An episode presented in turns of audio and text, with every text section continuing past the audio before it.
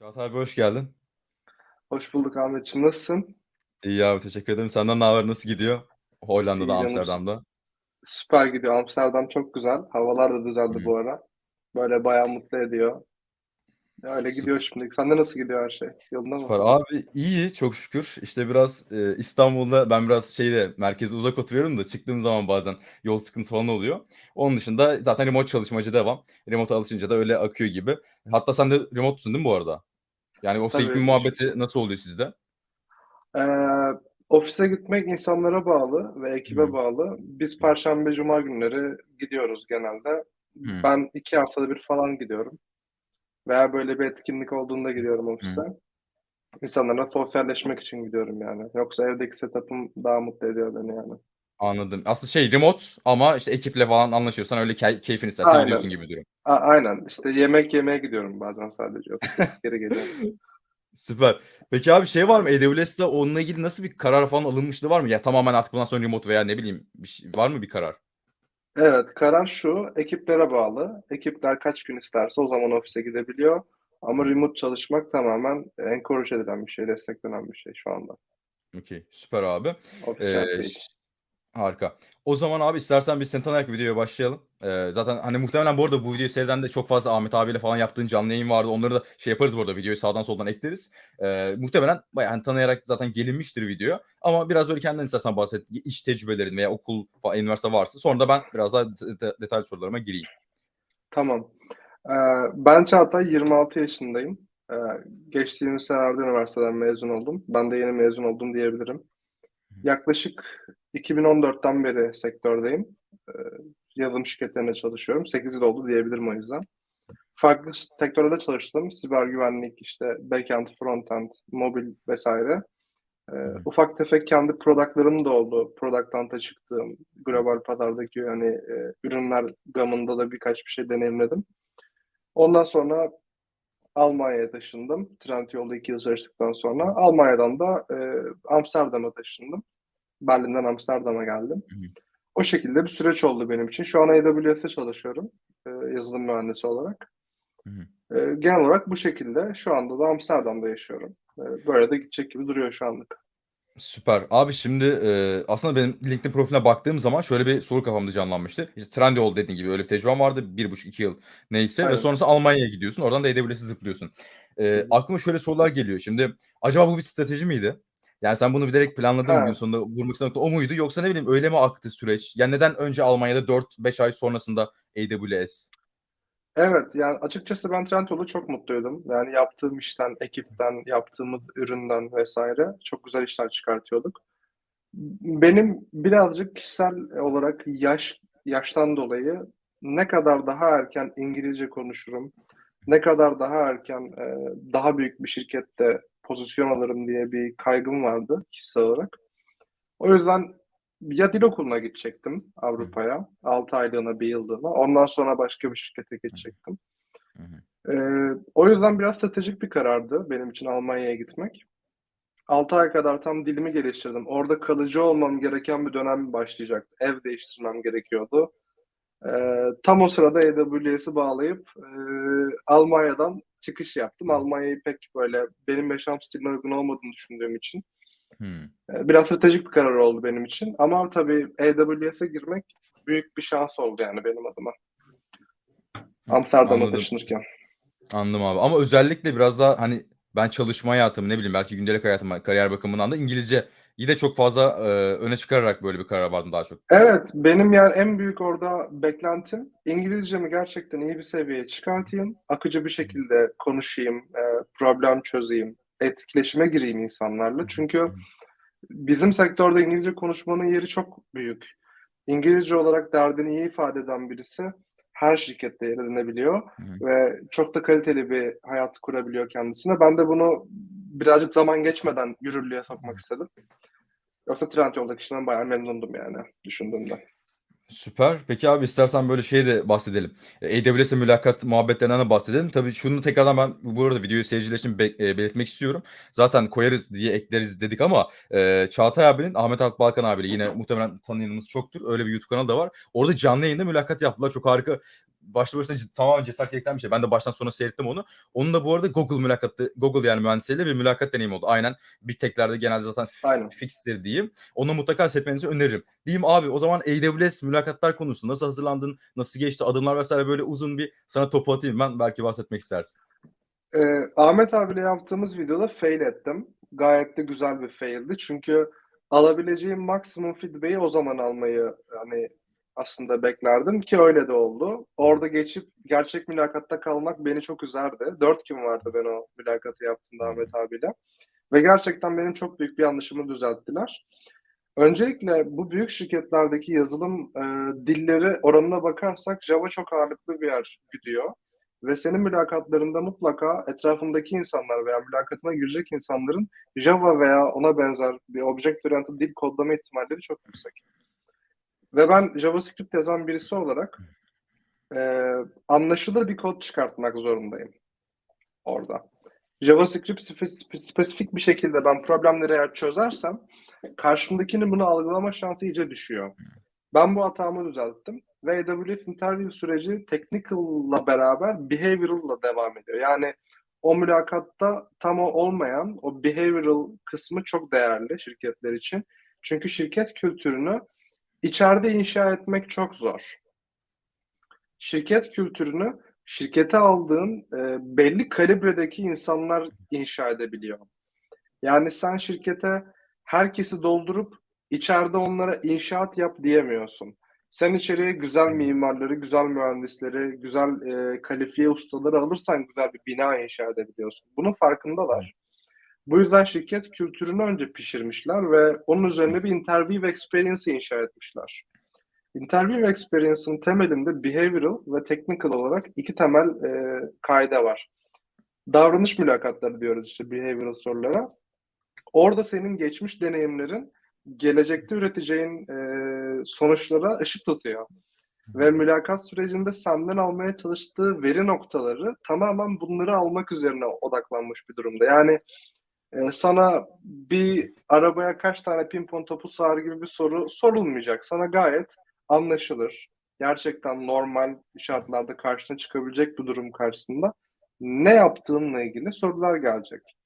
Örneğin senin etki alanının dışında olan ve e, o an senin çözmek için elinde imkan olan ama menajer onayı isteyen bir durumda menajerin ulaşamadığın bir durumu bana anlatır mısın diyor mesela böyle bir durum varsa.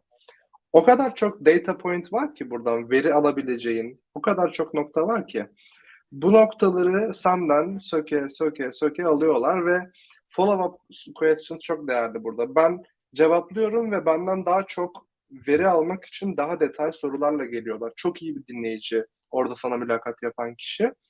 Senin bütün boşluklarını alıyor senden. STAR diye bir metodoloji var. Situation, Task, Action, Result diye. Bu sırayla senden o veriyi almaya çalışıyor ve eksik bıraktığın her noktayı alıyor senden diyebilirim.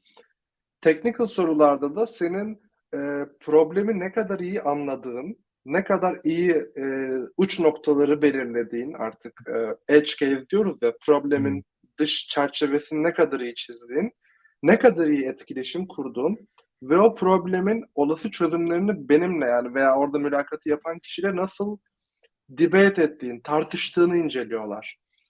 Müthiş bir engineer olabilirsin. Birçok kişi çok çok müthiş engineer'lar var yani dışarıda. Çok iyi işler yapabilecek ama onu beraber yürütemeyeceğimiz veya onu beraber tartışamayacağımız insanlarla mülakat sürecini devam ettirmeyi pek görmüyorlar. Çünkü o kişinin içeride yarın neyi üretebileceğini görmek istiyorlar. Bir e, kavram var onlarda. Ben de notlarıma bakıyorum. Hı hı. Bu insana hayran olacak mısın diye bir soru soruyorsun mülakatı yapan kişi olarak. Ve bu kişinin ileride e, ortalama geliştir, geliştirme deneyimini, ürünün kalitesini yükseltip yükseltemeyeceğini soruyorsun. Ve bu arkadaşın herhangi bir bir durumda süperstar olabileceği bir senaryo var mı soruyorsun kendine. Şimdi bu üç konu, bu üç soruyu sen mülakatta vermek zorundasın. Teknik olarak ve davranış olarak. Mindset'inde de bunu sindirmen gerekiyor ki o mülakatlarda çok farklı sorulardan onu hissettirebilir karşı tarafa. Umarım cevap olmuştur yani. Hani çok geniş bir perspektif bu. Ee, Yani durum. burada aslında şey aldığı kıdeme de bakmaksızın ya internship de alsa belki burada Tabii. olay biraz da şey değil mi? O kişi çok aslında şunu ben söyleyebilirim. Ben bu soruyu çok fazla kişiye sordum mülakat konusunda tavsiyeyi ama bunlar biraz daha benim için daha özgün tem tavsiye gibi yorumluyorum. Çünkü çok yani böyle vurucu noktadan bahsediyorsun. Biraz daha şeyden bahsediyorsun. Harbiden bu bizim ürünümüze değer katabilir mi? Ne bileyim harbiden bir, bir şey oldu da bu kişi nasıl en fazla parlar ve bu kıdem fark etmeden bahsettim. Evet. Bence çok güzel bir tavsiye oldu diye söyleyebilirim ben. Ee, yani yeni aldım o eğitimi interview'a girmek için. Ee, bizdeki her seviyeden atıyorum SD 1, 2, 3 ben birim mesela junior'ım ben. 1, 2, 3, 3 seviyedeki insanlara da sorulan algoritma soruları da behavioral sorularda birebir aynı. Hmm. İnan Harika. herkese aynı soruyu soruyorlar o 3 level için ve alınan data point'e göre kişinin level ortaya çıkıyor. Bu çok değerli bir bilgi. Demek ki e, fundamental atıyorum temelde senin bilgisayar bilimi, algoritmalar, veri yapıları, problem çözme gibi konularda bilgi sahibiysen onun üzerine koyduğun artık o dikey Hı hı. senin verdiğin e, veri noktalarıyla artık ortaya çıkıyor ve senin deneyimini ona göre evaluate ediyorlar, değerlendiriyorlar diyeyim. Abi şimdi aklıma şu da geldi. Ee, aslında bir yandan da merak edilisi bir konu. Şimdi bir junior biraz daha baktığın Aynen. zaman yani middle belki ne bileyim hani mez- yeni mezun olmuş e, işte sektöre atılan kişi o yüzden ona biraz daha belki computer science temellerini dayatıyorlar gibi hani şimdi soru soracağım ona doğru yol çiziyorum. Ama mesela senior ne bileyim daha üstü belki e, ne diyorlardı o şeylere ya senior'dan sonra Principle Ne- var bizde. Pre- pre- pre- pre- principal muhabbet abi. Şimdi biraz daha böyle kıdem olarak ilerleyince orada daha çok sektörel şeyler biraz daha sivriliyor gibi bir algı var. Sence bu doğru mu? Mesela AWS'e ben principal, tech lead olarak katıldığımı düşün. Bana gelecek sorular gerçekten aynı mı junior'la veya yeni mezunla? Ee, ço- çoğunlukla bazda yani temelde alacağın e, problemler çok yakın birbirine. Çözüm çözüm beklentileri çok farklı. Hmm. Ee, mesela software development engineer rolünün bir component'tan sorumlu olduğunu varsay. Hı hı. SD2'nin artık o organization'daki o component'ların mimarisinden SD3'ün senior diye geçiyor bizde. Onların organization level'ında bir problemden, principal'ın da organization'lar level'ındaki bir problemden çözüme gitmesini bekliyor, bekliyorsun. Ama desenler her zaman aynı. Yani yazılım geliştirme desenleri her zaman aynı. Yani senin bir component'ı object oriented'a göre inşa etmenle bir sistemi object oriented, object oriented olmuyor da bir sistemi dizayn etmen aslında farklı bir şey değil. Birbirinden çok uzak değiller. Ee, onu alabilmeye çalışıyorlar mülakatlarda. Anladım. Çok uzakta Mesele değil bir- ama yani sorulan Hı. sorular. Mesele biraz daha işte konsept ve çözüm aslında şu nasıl bir çözüm seyrettiğin gibi anlıyorum. Peki bir de şeyi de Evet. ben e, merak ettim. Az önce söylediklerinden yola çıkarak bu soruyu yönlendireceğim. Junior'ım dedin ve e, interview girme eğitiminden bahsettin. Aklıma Evet. şöyle bir soru geldi. Nasıl yani junior'sın ve interview'e nasıl yapacaksın onu? Interview'e gir, girip gerçekten orada bir karar merci olacak mısın? Biraz daha kültür nasıl işliyor bu noktada?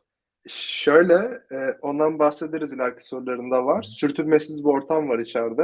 hı. Sen e, kendi seviyende ve altındaki seviye seviyelerdeki insanları evaluate etme hakkına sahipsin. Yani hak, haklı olarak. Çünkü sen de onlarla aynı mülakat sürecinden geçtin ve çok iyi dokümante edilmiş bir mülakat süreci var karşında. Hı hı. Doğru bir eğitim alıp doğru mülakat yani doğru şekilde seni bir e, noktaya getirdiklerinde Hı hı. sen hata yapamıyorsun Hı hı. senin birey olarak bir insanı yanlış değerlendirme şansın olmuyor. Hiring komite var ve sen doğru bir şekilde evaluation'ı yapıyorsun. Sen yapmazsan sana yanlış bir hareket yaptığını söyleyerek zaten seni o süreçten çıkartıyorlar. Hmm. O yüzden senin hata yapma lü- lüksün yok. Sen ders çalışıyorsun. Ben 10 saatlik eğitimden çıktım.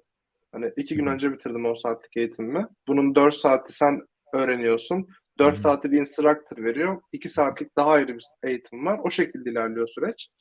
Ve e, junior'ım diyorum ama benim junior arkadaşlarım 15 yıllık falan deneyimli şu anda hani içeride.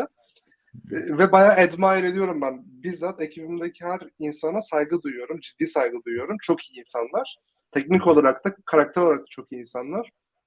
Ve herkesin farklı bir superpower'ı var. Emin oluyorsun yani. Bunu yaşıyorsun o kişiyle beraber iş yaparken. O yüzden junior olmak gayet sağlıklı. Hani ben junior'ım diyorsun çünkü senior adamın gerçekten veya kadının sana çok güzel bir şey verdiğini hissediyorsun, görüyorsun yani içeride.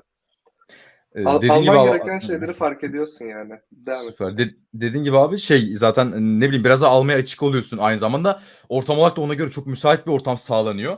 E, ve bu çok Aynen. değerli bir şey gerçekten de. Biraz daha sadece böyle muhtemelen seyircilerin de aklına gelebilecek bir soru olduğu için ben de özellikle sormak istedim. Çünkü hani genelde biliyorsun yani bu iş kime düşer? Ne bileyim lead seviyesinde belki senior'ları bu noktada değerlendirirler. O yüzden bu Evet. çok değerli bir şey olduğuna inanıyorum ki sen sen de zaten şeyden bahsettin. İşte kendi seviyen veya daha aşağı seviyen diye. Aynen. Peki abi Aynen. şunu da ben sormak istedim. Aslında biraz daha ilerleyen sorularımda daha detaylı gelecek ama belki de gerek kalmaz ilerleyen dakikalarda sormama. Şimdi şeyden bahsettin. İçerideki arkadaşlarım işte 15 yıllık belki deneyimli juniorlar var. İşte kendin e, yıllarca deneyimli olduğundan bahsettin. O noktada hani şöyle bir soru akla geliyor. Ee, sektör farklı mı? Hani sektör ve big tech. Bunlar ayrışan şeyler mi? Adeta akademi ve, akademi ve sektör gibi. Çünkü hani yıllarca deneyim deyince yine akılda şey belirir ya. Ne bileyim farklı biraz daha farklı title'lar belirir ya. Yine muhtemelen seyirciler bunu düşünecektir. O yüzden yöneltmek istedim bu soruyu. Gü- güzel soru. Bence çok farklı değil. Yani günlük hayatta yaptığımız iş çok farklı değil. Hı hı. Yapış şeklimiz çok farklı. Hı. Yani ekiplerin e, büyüklüğü mesela AWS özelinde küçük. Öyle bir yaklaşım Hı hı. var. 10 kişilik ekipler genelde. Hı hı. 10-12 kişi falan. Uğraştığımız iş çok zor değil. Çok trivia da değil. Hani çok da kolay değil. Çözdüğüm problem kağıt kalem olmadan çözülmüyor benim için şu anda. Yani ben bayağı defterimi ve kalemimi sürekli elimde tutuyorum. Yani masamda sürekli kağıt kalem oluyor. Ve doküman okuyarak, code base okuyarak, issue detayını iyice okuyarak, böyle problemin detayını iyice okuyarak sindirdikten sonra problem çözüyorum. Ben genelde bu şekilde ilerlemiyordum önceki şirketlerde. Hı hı. Daha böyle e, zor yolla elde ediyorduk bilgiyi. Birileri bir şeyleri biliyordu, ondan gidip sorup öğreniyordun. Şimdi ise daha çok doküman okuyarak, problemi analiz ederek, daha çok kitabına uygun gidiyor bir şeyler. Ve e, Big Tech'te bence bunun iyi yürüme sebebi, yani şirketlerin daha hızlı büyüyebilme sebebi, çok daha fazla impact yaratabilmelerinin sebebi kitabına uygun ilerlemesi bir şeylerin. İnsanlarla tartışmıyorsun, problemleri tartışıyorsun. Genel olarak yani. Yani biraz da yüzden sistematik sistem öne çıkıyor aslında değil mi? Öyle ne bileyim rastgele bir Evet. şeyler olmasına ziyade. E, Dediğin gibi aslında şey ifadesi çok güzel oldu. Kitabına uygun. Yapacağın şey belli. Nasıl araştıracağın belli. Neyi araştıracağın belli. Oradan kendin e, elde ediyorsun çözümü veya kendin işte çıkartıyorsun ve sonrasında uyguluyorsun gibi bir durum var. Evet abi. Anladım. Abi peki e, şimdi AWS'te işte 3 ayı aşkın süredir çalışıyorsun. 4 ay oldu olacak belki. İlk ayları nasıl geçti? Söyle bir yorumlamanı e, ya mutluluk olarak yaptığın iş olarak falan böyle genel olarak bir sormak istedim. Ya ben çok korkuyordum. Big Tech böyle çok Hı gözde büyüyen bir şey tamam mı? Bir de üniversiteden yeni mezun oldum. Tam Türkiye'de iyi işler yaptığımı düşünüyorum ama bu insanlar böyle çok gözünde büyüyor insanın. Ee, dönüp bakıyorsun yani o insanla ben aynı kalibre miyim diye soruyorsun. Ama e, doğru mindset'teysen eğer, öğrenmeye açıksan, egon yoksa, savaşmaya hazırsan yani bir şeyler öğrenmek için, bir şeyler üretmek için, daha iyi bir mühendis olmak için çok doğru bir yer. Çünkü insanlarla tartışmayarak, sürtünmesiz bir ortamda böyle müthiş bir akışta ilerliyorsun ve öğrendiğin şeyler artarken work-life balance'ın bozulmuyor. Günlük hayatın devam ediyor aynı şekilde akmaya. Hala akşam 6'da bilgisayarını kapatıp gidebiliyorsun gönül rahatlığıyla. Bununla beraber gün içerisinde geliştirdiğin ürün, e, geliştirdiğin kod sana teknik anlamda çok büyük bir e, mutluluk veriyor. Mesleki motivasyon veriyor. Çünkü gerçekten bir problem çözüyorsun. Ve sen orada onu çözmek için bulunuyorsun. Başka biri sana onu at, yani e, ne denir onu? E, Affetmiyor, vermiyor. Atfetmiyor aynen. Kimse sana sağlamıyor bu imkanı. Sen gidip Hı hı. alıp bulup çözüp bayağı abi mühendislik yaptın diyorsun.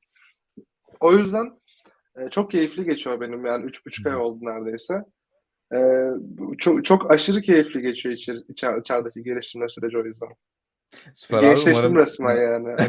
Harika. Valla ben de bu arada mutlu, bayağı da mutlu gördüm. Antışından da belli bence. Umarım daim olur diye iyi dileklerde bulunalım abi. Aynen. Aa, peki şunla hani şeyden sormak istiyorum biraz daha. Sen işte orada dediğim gibi 3-4 aydır çalışıyorsun. Belli bir ekibin var. Belki hem bu soruyla beraber şeyden de bahsedebilirsin. Ekipler küçük küçük dedin galiba ama AWS'in genel ekip organizasyonuna bahsetmek istersen bahsedebilirsin. Peki sen ne Evet. yapıyorsun? E, Biraz daha böyle alanın ne?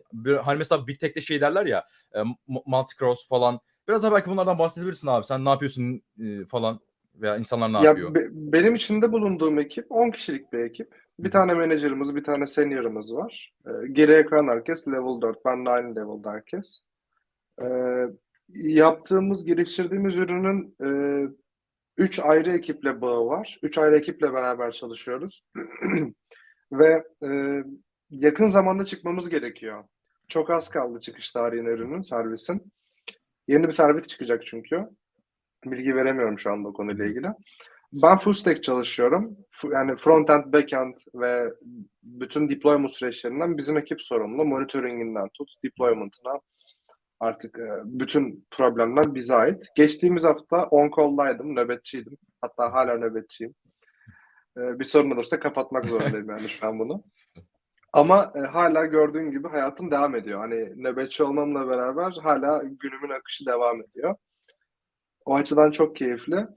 Herkes her şeyden sorumlu olmakla yükümlü şu an olduğum ekipte ama sadece backend ağırlıklı ekipler de var. Ee, belli başlı şekilde ilerleyen sadece UX ağırlıklı ekipler de var. O ekiplerde de çalışabilirsin. Ben full stack olmayı tercih ettim. Frontend rolü vardı elimde. Ben frontend'den daha e, uzaklaştığımı düşünüyorum Hmm. günlük yaptığım işlerde. Trendyol'da da keza o şekildeydi. Yani DevOps'la da ilgileniyorduk. Backend ile de ilgileniyorduk. Ee, onun infrasıyla da ilgileniyorduk. O yüzden birazcık daha uzaklaştığımı düşünüyorum o, o dikeyden. Böyle daha sağlıklı oldu. Benim için diyebilirim. Kısaca. Ee, yani şu da var değil mi abi? Bu biraz tercih meselesi oluyor. Ben işte girdiğim zaman backend ile uğraşmak istediğim zaman bana böyle bir imkan tanınıyor diyebilir miyiz? Tabii backend ağırlıklı olabiliyor yani genelde rollerin. O Genelde ağırlıklı öyle olabiliyor. Anladım. Süper Evet. abi. Peki şeyi nasıl yorumluyorsun? İşte AWS'te e, şu anda gördüğün, tecrübe ettiğin kadarıyla firma kültürünü e, ve içerideki iletişimi, insanlardan bir şey almayı, tecrübe dinlemeyi, bilgi almayı, iletişim kurmayı nasıl yorumluyorsun? Ya benim en çok gördüğüm şey transparent bir iletişim var. Birebir iki insanın arasında knowledge sharing çok az. Yani gi- gidip alabiliyorsun çok az- hani çok normal bir şekilde ama eğer mümkünse documentation bul, dokümantasyonunu bul, kendin öğren. Çünkü var orada her şey. Yani birinden almaktansa daha kolay gidip bulabiliyorsun yerinde. Birebir iletişimdense grup halinde atıyorum ekibinin olduğu bir grup var ve oradan konuşmak mesela. Herkesin aynı anda fikir sahibi olması o konudan çok öne çıkartılan bir şey. İki insan arasında problem çözülmemesine dikkat ediyorlar. Genelde ekip arasında orta yerde problemleri alıp yürütüyorlar. Bu sayede herkes konu hakkında fikir sahibi oluyor. Dokümantasyon çok önemli bir yer tutuyor içeride. Implementation'ı sen dokümante ediyorsun. Ürünün son halini değil yani kullanıcıya giden halini değil de sen bir problemi nasıl çözdüğünü dokümante ediyorsun. Bu sayede yarın başka bir şekilde implement edilmek istendiğinde o taraf tamamen elinde ne ne bekleniyordu, ne çıkması gerekiyordu, bugünün şartları neydi bunu söyleyebiliyorsun. Yani biz bunu böyle yapmıştık, o gün böyleydi, niye böyle kimse bilmiyor gibi bir durum oluşuyordu hani Evet, şirketlerinde. Şimdi biliyoruz yani zaman dar atıyorum. Eleman yok. Yeteri kadar headcount yok yani bunu çıkartacağımız. Engineering power'ımız düşük. Böyle implement ettik ama burayı şöyle implement etmeliyiz diye bırakıyoruz. Mesela çok güzel bir avantaj. Yarın dönüp orayı implement edebilirsin. Hani geliştirebilirsin orayı. E, O Evet. yüzden çok çok hızlı ilerleyebiliyor bu sayede şirket. Anladım abi. Şeyi tekrardan bu arada belirtmiş oldun. Kişisel ile- iletişimlerden ziyade sistemin aslında burada hem önemini söyledin. Hani çıkabilecek problemleri söyledin ki bunlar doğru şeyler veya umarım ya e, şu şekilde olduğunu düşünüyorum ben de seyircilerin de hani firmada çalışıyorlarsa bu tarz problemlerle sürekli yüzleşiyorlardır. Çünkü o an şeyde çok e, sıkıntı çıkartabiliyor kişisel e, ben konuşuyorum e, karşımdakiyle evet ama o an orada kalıyor, chatte kalıyor, unutuluyor, geçiliyor vesaire. Aynen. Bunları kesinlikle işte bu aslında profesyonellik ve sistematik dediğimiz şey bu oluyor. Evet, Harika o yüzden de evet. bunu Kitabına şey- uygun dediğimiz kısım o. X kişisi olsun, Hı hı. kadın erkek fark etmez. Bir şey o biliyorsa Hı hı. dokümante etsin, nasıl yaptığını anlatsın, ekibe sunsun mümkünse. hı. Herkes bilsin onu. O kişiyle biz konuşmayalım tekrar. Yani bir daha onu bulmayalım. O olmak O- zorunda değil çünkü. Hayatının e, bir kısmını bize ayırmak zorunda değil. Ya bu noktada şey de oluyor o zaman değil mi? Know-how sharing dediğimiz olay sadece Çağatay'da kalmıyor. Genel olarak gerçekten de Çağatay'dan da şey bekleniyor o zaman veya her ekip üyesinden. Zaten sistem muhtemelen kültür o şekilde işliyor doğal olarak. Şey oluyor yani bütün ekibe bir şekilde yayılıyor. Yayılacak şekilde bir zemin var. Yayılmazsa zaten bitmiş olmuyor o kısım. Anladım abi. Süper. Peki abi şimdi az önce aslında biraz daha hani sektör farklı mı, Big Tech farklı mı gibi soru sormuştum ama bir yandan hani şunu da sorayım. Ee, eğer cevabının aynı olacağını düşünüyorsan pasta geçebiliriz. Şunu şöyle bir soru yönlendirmek istiyorum. Sen şu an yaptığın işlerde evet, ge- geçmiş dakikalarda dediğim gibi biraz bunlara tüyo verdin ama biraz daha böyle mühendislik yaptığını fark ediyor musun? Yani AWS'e ve Big Tech'e girdiğinde ne oldu gibi belki böyle bir soru yönlendirebilirim. Abi yani o kadar algoritma sorusu çözdük mesela bu e, AWS'e girmek için. İnan hepsinin karşılığını alıyorum. Çünkü problem çözmeye karşı bakış açın e, biraz el yordamıylaydı. Böyle gözlerini kapat, bir odaya gir, el yordamıyla bir şey bulursun ya. Hı hı. Burada önce ışığı açıyorlar. Hani Güzel. Evet. Önce ışığı açıyorlar. Sen gördüklerini anlamaya başlıyorsun. Ondan sonra elini doğru yere uzatıyorsun. Başka türlü çünkü zaman gidiyor yani. O yüzden e, algoritmayı böyle mülakatlara hazırlanırken çalışırsın ya. Önce problemi anlarsın. Hı hı. Olası çözümleri çıkartırsın. Sözde bir şekilde ifade edersin, tartışırsın doğru mu diye. Ondan sonra problemi en optimal olmasa bile bir şekilde çözersin. Optimal çözümü dokümante edersin. Budur değil mi senin problem çözüş şeklin? Bir interview'ı geçmek için. Hı hı. Bizim içerideki iş yapış stilimiz birebir bu. Şimdi Hı. karşındaki aday direkt çözüme gidiyorsa daha önceki bilgi birikimine dayanarak mutlaka bir yere atlıyor. Mutlaka bir yeri kaçırıyor. Bir noktayı kaçırıyor. Veya bir başkasının fikir sahibi olduğu bir konuyu bilmediği için bir tane değeri bilmiyor mesela. Bir constraint'i bilmiyor. Bir edge case'i bilmiyor. Ve bunu ekibiyle paylaşmadığı için yanlış bir implementasyonla geliyor. Sonra bu production'a kadar gidiyor. Production'dan hata alıp 10 kişi uğraşıp bir süre engineering zam- zamanın gidiyor yani. Evet. Şimdi sen bunu doğru şekilde yapsaydın en başından e, böyle bir şeyle karşılaşmayacaktın. O yüzden o algoritma sorularının doğru çözümü, o mülakat süreçlerinin bu kadar dayatılması çok haklı yani hani. Gerçekten bunu sindirerek gelmesi gerekiyor ki kişinin içerideki engineering'i de sağlıklı yürütebilsin. Yoksa mobbing olarak algılıyor. İnsanların Big Tech'ten korkmasının ve uzaklaşmasının sebebi bu. Egosuyla savaşıyor adam yani. Ya yapma bunu. Ego ego yok ortada. Kişinin egosu yok. Problem var. Doğru şekilde çözümü var. Doğru şekilde yapman gereken işler var. Bazı şeyler angarya, dokümantasyon, test, işte ekip içerisindeki knowledge sharing bunların hepsi angarya gibi gele- geliyorsa yanlış bakıyorsun. Onu bir bırak. Hı hı. Doğrusu bu. Definition of dumb bu yani. Bunu yap. Yani Ee, durum bu. Ya ba- bazı caps'ler vardır ya bu arada yine e, şey yani bazı şeyler fotoğraflar falan yayınlanır karikatür, karikatür gibi. İşte işe girmeden önce zibilyon tane karışık çok zor şeyler soruluyor. İşe girince böyle bunlarla alakası yok falan. O zaman sen burada şeyi söylüyorsun aslında. E, öyle bir olay yok. Gerçekten de ne sana e, mülakatta soruluyorsa karşılığını alıyorsun. Zaten bu aslında biraz şey meselesi ya. Birebir aynısını yapmayı bekleme. Orada zaten bir mantık kazanıyorsun. Bir bir şey Aynen. kazanıyorsun. Bunu ister istemez. Sistem değişiyor yani. Karşına öyle bir akış çıkıyor. O caps'leri yapan e, Fang çalışanlarının mindsetinden biraz bahsetmek istiyorum ışık tutması için. Sen yıllarca çalıştın ve bir ev, bir araba aldın. Zor yollardan geçerek geldin ama ona. Yani bir sürü zorluk yaşadın hayatın boyunca ve artık eve, arabaya sahipsin. Bugün onları kaybetsen bir daha erişmen daha kolay olur değil mi? Evet. Çünkü artık biliyorsundur nasıl yapabileceğini Aynen. ya. Aynen. Şimdi o zorlukları aşmış ve o merdivenlere çıkmış birisi hedefe daha kolay bir yol çizebilir kendisi adına. Kesinlikle. O yüzden kolay gör- kolay zannediyorlar. Yani oraya kolay gelmediler ama. Yani oraya zor geldiler. Ee, gelecek insanların kolay bir yoldan geleceğini düşünüyorlar ama değil. O yoldan kendileri geçerken benim 8 yıl oldu yani uğraşırken ama 3 yılda gelen de var. Üniversiteyi bitirip direkt başlayan da var. Hı hı. Evet. Onlar için doğru doğru doğru yollar izlenmiş demek. Ama ben bu yolu bulabildim kendimde. Ancak buraya Hı gelebildim. hı. Aynen. Ve böyle olması gerekiyordu benim için. Hani düzeltmem gereken çok hata vardı. Aynen. Dediğin gibi abi bu background'da çok ciddi ilişkili. Çünkü ben Evet. de sürekli soru cevap yapıyorum burada. Ağırlıyorum. Kimisi belki dediğin gibi bu şekilde profilde olabilir. Kimisi hemen üniversiteden mezun oluyor. Kimisi belki stajını Aynen. bile hatta üniversiteden mezun Aynen. olmadan bile direkt Evet. böyle bir şey olabiliyor.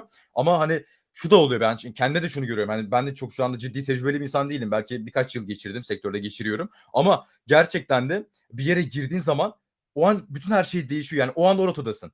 Ve oradan çıkmak çok ciddi zor oluyor. Hem mental olarak hem e, alman gereken aksiyon olarak. Bunu çok ciddi bir şekilde Evet. söyleyebilirim. E, sen evet. Oraya bir dipnot ekleyebilir miyim? Sana hatta soru sormak Evet. istiyorum. Mesela şu anki e, hayatında zorlandığın noktalarda söz sahibi olamadığın noktalar çıkıyor ya. Hı hı. Bir sorun var ve senin daha akılcı bir çözüme sahip olduğunu düşünüyorsun Hı hı. ama gitmiyor değil mi yukarıya bazen? Hani bazen çıkamayabiliyoruz. Evet, Bazen bir şey evet. bilmediğimiz için ol- olmuyor. Evet. Gerçekten hı. bilmediğimiz için oluyor. Ama hiç sordun mu neden oradaki problemi senin çözemeyecek olduğunu? Çünkü orada bilgi hep yani kapalı kalmış bir yerlerde. Gerçekten yeteri kadar data üretememişsin sen o problemi çözebilecek kadar. Bilemediğin noktalar oluyor. Aynen o altyapısı hazırlanmamış. Ve sen onu Evet. yukarıya ittiremiyorsun. Escalation diye Hı hı. geçiyor. Yani yükseltemiyorsun sen o problemi. Sen Evet. CTO'ya kadar çıkartabilmelisin bence bu problemi şirketteki. Ama çıkartamıyorsun çünkü bilmediğin bir şey var. Bu kafana bir şey basıyor. Kalıyorsun Hı. orada. Hani çünkü bilmediğin bir nokta var harbiden. Evet abi. Bir başka bariyer var. Hı hı. AWS gibi şirketlerde eğer doğru azmin varsa, doğru şekilde Hı e, bir problem çözdüğünü düşünüyorsan sonuna kadar götürebilirsin. Verilerini topla, analizini et, çık abi. Sonuna kadar git. Kimse sana hayır demez yani. Yani tamamen aslında nesnel bir akış orada Tabii. öne çıkıyor. Tabii. Anladım. Süper abi. E, peki o zaman ben şöyle bir soru devam etmek istiyorum. Şimdi e, ya günün sonunda Big Tech'lerde falan gerçi sektör işte burada biraz daha sana sormak istiyorum bunu. Şöyle bir sorumu sorayım. Algorithms ve data structures biraz daha en azından sektörde çalışanlar veya bir şekilde şu an günümüzde çok fazla yazılımcı olarak çalışan var. İyi, kötü, ortalama yerde neyse Big Tech gibi yerlerde de. Ama e, belki ya bazen sektöre odaklandığımız zaman bunları elden kaçırabiliyoruz abi. Ya tamam belki yeni mezun birisi belki bunları daha kolay, sıcak ama gün sonunda birkaç yıl geçirince bunlar eriyor. Veya belki hiç bilmiyorsun. Direkt alaylı olarak sektöre giriyorsun. Yani Bu noktada ben sana şunu sormak istiyorum. Ee, bu kasları şu anda güçlü olmayan birisi. Algorithms and Data Structures. Sence sektörde yeri ne olur? gayet güzel hayatını idame ettirebilir. Bazen e, şöyle bakmak gerekiyor problemlere karşı. Bambaşka bir di- dikeyden geleceğim derdimi anlatmak için. Kimisi çok güzel şarkı söyler ama şan dersi almamıştır. Ve bütün şan kurallarına uyuyordur. Çok güzel bir müzik icra eder, sanat icra eder ve o insanın şan dersi almasına gerek var mıdır diye soramazsın. Zaten yeterince uygun bir şekilde o müziği icra ediyordur. Kimisi vardır, e, şan eğitimi yoktur, çok güzel şarkı söyler ama şana çok uzaktır. Kibariye mesela çok güzel bir örnektir buna. Tamamen şan e, kurallarını yıkarak bir e, icra sergiliyor kadın ve müthiş bir sanatçı. Yani şaşkınlıkla dinliyorsun. Yazılımı da çok abartmamak gerekiyor bu konuda. Gerçekten iyi yazılım üretebilirsin bunlara e, oturup ders gibi çalışmadan. Çünkü e, olay birazcık daha e, şanın neden olduğuyla alakalı. Şan insanların kulağa hoş gelen müziği uzun süre boyunca üretebilecekleri bir formda e, en performanslı nasıl üretebileceğini ortaya koyan kurallar silsilesidir. Algorithms and Data Structure ise bu işin kurallar silsilesi. Bu şekilde problem çözülmesi gerekiyor. En uzun vadeli, sürdürülebilir, e, kolay, anlaşılabilir şekilde bu, bu- bunu bu temelleri alman gerekiyor. Eğer bunlara sahip değilsen alaylı yoldan da aynı yola çıkmış olabilirsin. Ama kibariye de olmuş olabilirsin. Uzun vade gidemeyebilirsin yani. Hani çünkü sesin Evet. biter. Evet. Yani insanlarla tartışırsın bir şey anlatmak için ama nefesin yetmez. Çünkü insanlarla doğru iletişimi kurmuyorsundur. Hı hı. Doğru problem yaklaşımıyla gitmiyorsundur. Senin çözümün belki çok doğrudur ama üç adım sonrasına gidiyorsundur ve o an ona ihtiyaç yoktur. Hani Hı e, overengineering yapıyorsundur mesela en basitinden. Ama doğru Evet. yapıyor olabilirsin. Yanlış zamanda yap- yap- yapmış olman e, bütün çözümü çöpe attırır. O yüzden Anladım. müzik Ya- örneği bence çok güzel uyuşuyor yani bu duruma. Yani aslında dediğin gibi belki e, farkında bile olmadan bunun altyapısını sağlamış olab- olabilirsin ama belki Aynen, de aynen. bunları gerçekten de es geçip ne bileyim e, belki orada gerçekten çalışılması gereken temeller var ama sen belki başka şeylere odaklandın. Güzel bu da güzel ama bir şekilde dönüp o basic'leri halletmen lazım gibi bir şey anlıyorum cevabından. Evet, yani uzun vade gidemeyebilirsin. Çünkü e, temelde bazı problemler gidiyorsan sesin biter, şarkı söyleyemezsin. Anladım. Bir şekilde Yani evet, yorulursun. Ee, Eksiklik çıkıyor. daha, daha hani sürtünmesiz ortam yaratıyor mesela büyük şirketler. Çünkü problem çözülmesi gerekiyor. Her gün, her dakika problem çıkabilir. İnsan ürün çünkü. Ee, ben Kibariye'yi alıp e, 20 yıl boyunca şarkı söylettiremeyebilirim. Ama Cem Adrian'ı alırım koyarım 20 yıl boyunca adam şarkı söyler. Çünkü doğru bir şey anda söylüyor hani. Anladın? Veya- Beklentiyi karşılar sürekli. Veya dediğin gibi e, beklenmedik gibi case'le karşılandığı zaman, karşılaştığı zaman belki orada nasıl yol çizeceğini de bilemez. Çünkü evet bir şekilde bir yeteneği vardır. Aynen, ama aynen. ona o yetenek o case için vardır. Halbuki altyapısı olsaydı her türlü case'e belki karşılayacak bir mühendislik altyapısı diyebiliriz. Belki öyle bir şey olacaktı. Da aynı örnek gibi bir şey oluyor abi. Değil mi? Yani evet ben açıkçası e, algoritmalar veri yapılarının birazcık işin kitabına uygun bir şekilde öğrenilmesi taraftarıyım. Ben değildim çünkü ben bilmiyordum. Yolumu idame ettiriyordum ama e, sorun yaşadığım noktalar hep oradaymış dönüp baktığımda. Anladım abi. Peki aynı şekilde zaten bunu da hani bu soruyu da e, video öncesinde biraz konuşmuştuk. O zaman şöyle bir soru sorayım. Buradan da farklı gerçekten tüyolar cevaplar doğabilir. Alaylı bir yazılımcı var. Ee, ne yapsın bu arkadaş? Yani kariyerinde ilerlemek istiyor. Gerçekten yazılımı gerçekten iyi bir şey- şekilde yapmak istiyor. Belki big tech'lere tırmanmak istiyor. Nedir Aynen. yani bunun gitmek gereken yol? Savaşsın sürekli çünkü e, gerçekten eliyle koymayı öğrendiyse bir yerlerde atıyorum gözü kapalı bir oda metaforu yapmıştık ya. Odadasın gözün kapalı el, Aynen. el yordamıyla gidiyorsun. Eline sert gelen ve eline batan bir şeyden kaçıyorsun ya sen. Alaylı yazılımcı genelde böyle Aynen. ilerler. Aynen. Ben öyleydim çünkü. Bir sorun gördüğünde, canını bir şey yaktığında kaçarsın böyle. Hani hatandan dersini çıkartırsın. Olabildiğince hata yapmaları gerekiyor alaylıyken. Ama bunu yaparken eğer algorithms, data structure, system design bu konulara biraz çalışılırsa günlük hayattaki iş akışlarının da aslında yanlış olabileceği noktaları daha bariz görebilirler. Biz bu işi yapıyoruz ama yanlış yapıyor olabiliriz. Ben bunu bir araştırayım. Buna gittikçe, buna gittikçe, buna gittikçe günlük hayatındaki işinden birazcık daha e, soyutlanmaya başlıyor insan. O zaman da dediğim gibi hep sürtünmesiz bir ortama gitmeye çalışıyorsun. Yani ben artık birisiyle lint yapmadığı kodu tartışmak istemiyorum. Linter'ı neden koyması gerektiğini tartışmak istemiyorum. Test yazması neden gerektiğini tartışmak istemiyorum. Dokümantasyonda implementation documentation yazması gerektiğini tartışmak istemiyorum. Doğru şekilde monitör etmesini e, tartışmak istemiyorum. Bu kişinin artık öğrendiği bir şey olmasını istiyorum. Bu yüzden Big Tech'e geliyorum. Gidip de bir startupla da şu anda da- çalışabilirim. Daha çok para kazanabilirim. Ama Hı hı. benim yaşam kalitem düşer. Çünkü ben bunu ifade etmekten artık yıldım. Alaylı yazılımcılar da bundan bayağı bıkıyorlar. Artık kabul ediyorlar. Ben bunu çok duyuyordum. Hani biz böyle öğrendik. Bu yüzden böyle yapıyoruz. Sen yani 20 yıl önceki teknolojiyi öğrenerek gelmişsin. Şu an bak dinamik değişti. Biz artık böyle yapmıyoruz. Gidip bunu böyle yapıyoruz ama anlatamıyorsun. Çalışıyorsa dokunma kafası sektörde şeydir böyle. Ya, O yani o zaman bir şey katmıyorsun ki zaten. Evet evet kesinlikle. Kesinlikle abi. Anladım. şey Yani biraz da aslında burada mücadele vermesi, sorgulaması, o sorguladığı şeyin de üzerine gitmesi biraz da ana tema gibi anlıyorum en azından bu Aynen. cevaptan çıkarım kadarıyla. Herkesle kavga ediyorum ben yani. Bugün de kavga ediyorum. Evet. Hani Anladım Ama şeyi çok iyi bilmen gerekiyor. Saygılı olmalısın. Ben bunu bilmiyorum. Gerçekten merak ediyorum. Ben böyle olduğunu düşünüyordum. Bana yol gösterir misin? Bunu söylediğin zaman kimse sana hayır demiyor. ki. Evet. Aynen.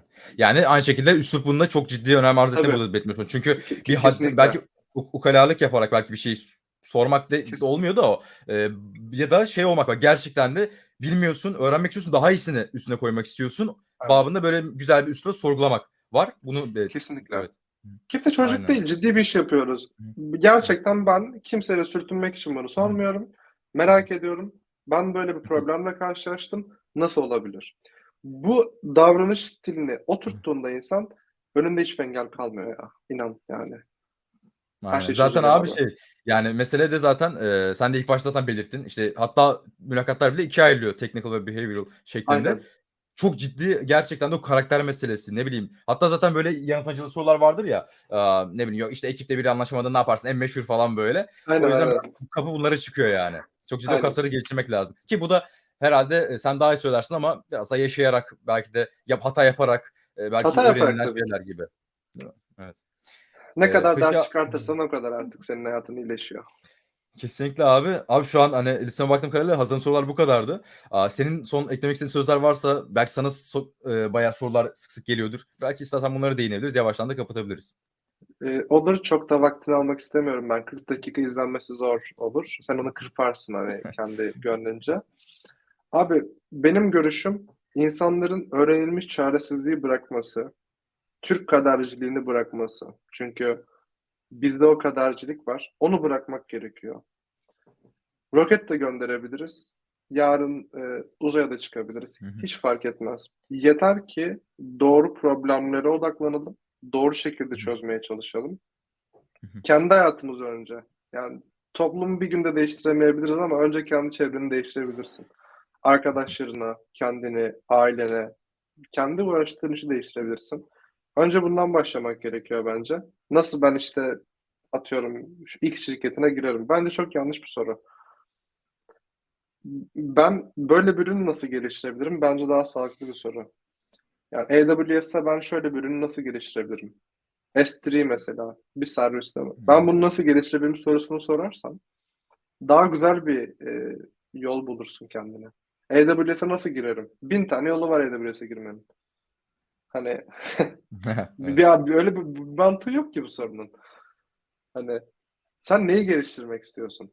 Neden geliştirmek istiyorsun? Niçin geliştireceksin? Neden bu sen olmalısın?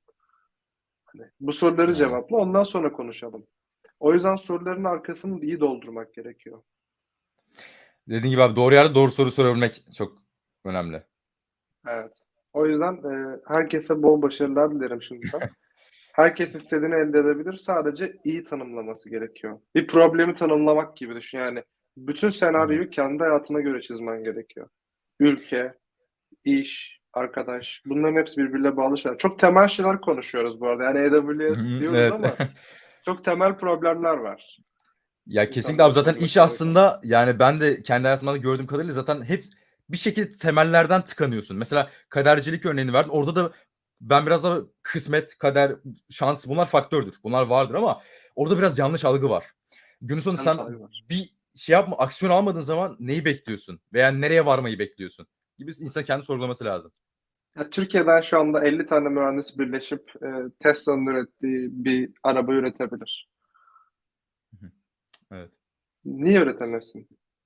Ama üretemiyoruz. Çünkü kaderciyiz yani. Ö- ö- öyle bir bariyerimiz var. Onu kaldırırsak her şey mümkün. Çünkü işte e, problemi doğru analiz etmek, çözümü doğru bir şekilde Aynen. çizmek, koşmak, doğru yerde ve doğru zamanda Aynen. bulunmak önemli diye yine aynı kapıya çıkıyor abi. Valla ağzına sağlık tekrar çok teşekkür ederim. Çok değerli vaktini Rica ayırdın. Ee, abi çok ben, benim açımdan çok keyifli ve akıcı bir sohbet olarak gerçekleşti. Bayağı da hani hem bana hem de seyircilere ciddi şey katacağını düşünüyorum. Tekrardan teşekkür ederim katıldığın için. Rica ederim canım. Teşekkür ederim bana bu şansı verdiğin için ve güzel soruların için. Benim için çok keyifli oldu. Teşekkür ederim.